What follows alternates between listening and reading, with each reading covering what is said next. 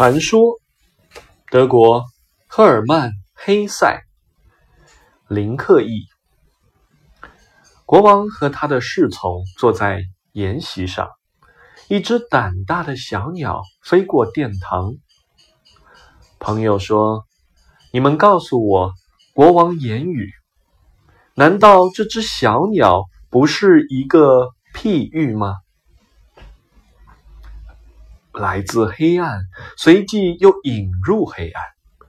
他只在光亮中待了一个瞬间，也这样来而复去，不留痕迹。我们在光明中没有多少日子。有人回答：“自己安息的地方，小鸟都知道，就在他的故乡。”人生如梦如黑夜，虚幻又蹉跎。